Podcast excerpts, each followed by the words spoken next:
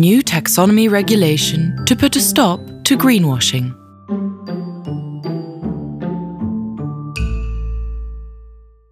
Europe's lowest fares, lowest emissions airline. This was the claim that caused Ryanair to be heavily criticised in February this year. Because, as it turned out, Ryanair based its claim on a data analysis dating from 2011, in which many other airlines were not even included.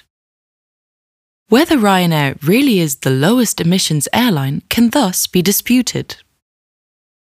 Ryanair's slogan is a good example of greenwashing, pretending to be greener or more sustainable than an organisation actually is.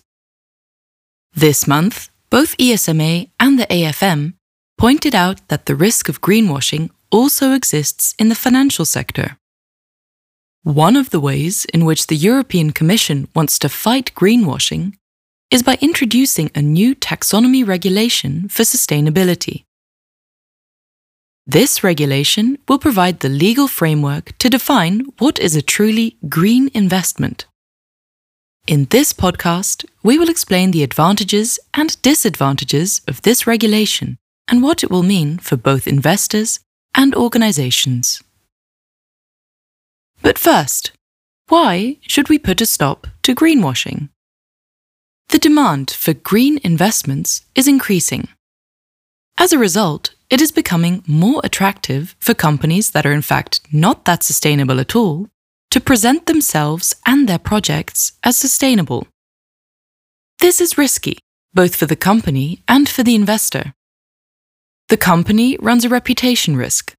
Society will become suspicious if it comes to light that the company is not at all as green as it claims to be. The investor, in turn, runs the risk of unconsciously investing in projects that he would have preferred to avoid. Therefore, it is not surprising that over 120,000 European citizens called on EU leaders last year by means of a petition to prevent greenwashing. So, what exactly does the regulation say? This regulation determines in what cases companies can claim their economic activities are truly sustainable. The rules come down to this. The activity should contribute to one of the EU's 6 sustainability targets. These targets are all climate and/or environment related. Must not be detrimental to any of the other sustainability objectives. Must meet International Labour Organization standards.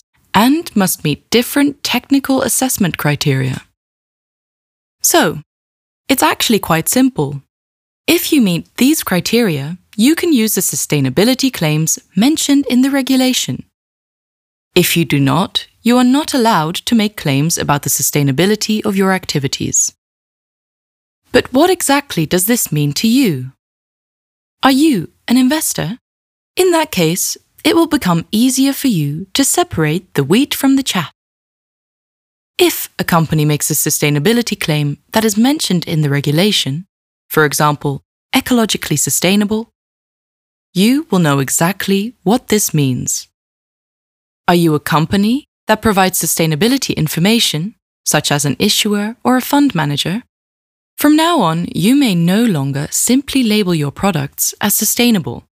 First, you will have to check whether the activity in question actually meets the requirements of the taxonomy regulation, and make sure that you do not use any terms that you are not allowed to use.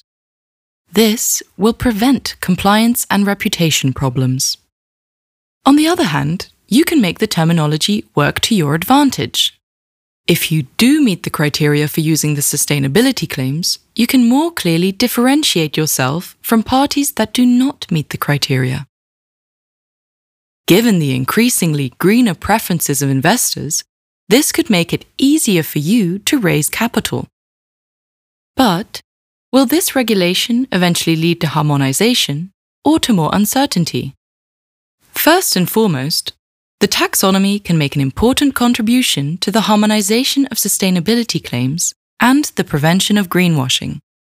Promotions such as green and sustainable are no longer empty words after the introduction of the taxonomy, but actually mean something. Unfortunately, we have also identified a number of drawbacks. A first drawback is that a considerable amount of capacity and data will be needed to determine which claims can and cannot be made. Use of the taxonomy can therefore, especially for small parties, take quite a lot of effort. In addition, the final technical criteria have not yet been determined. If these criteria leave room for different interpretations, it is possible that the taxonomy ultimately provides less clarity than initially intended. Finally, for the time being, the taxonomy only monitors climate and environment-related factors, the E factor. However, if we want to prevent all forms of greenwashing, we will also have to attach conditions to claims relating to social, S, and governance, G, factors. This will also prevent investors from disproportionately allocating their assets to investments that score well in the E field, leaving less capital for projects that are S and or G friendly. The European Commission has indicated that it will work on this at a later stage. Would you like to learn more about the laws and regulations that apply to the provision of sustainability information? We are happy to tell you more about the ESG regulations for the financial sector. Please feel free to contact us.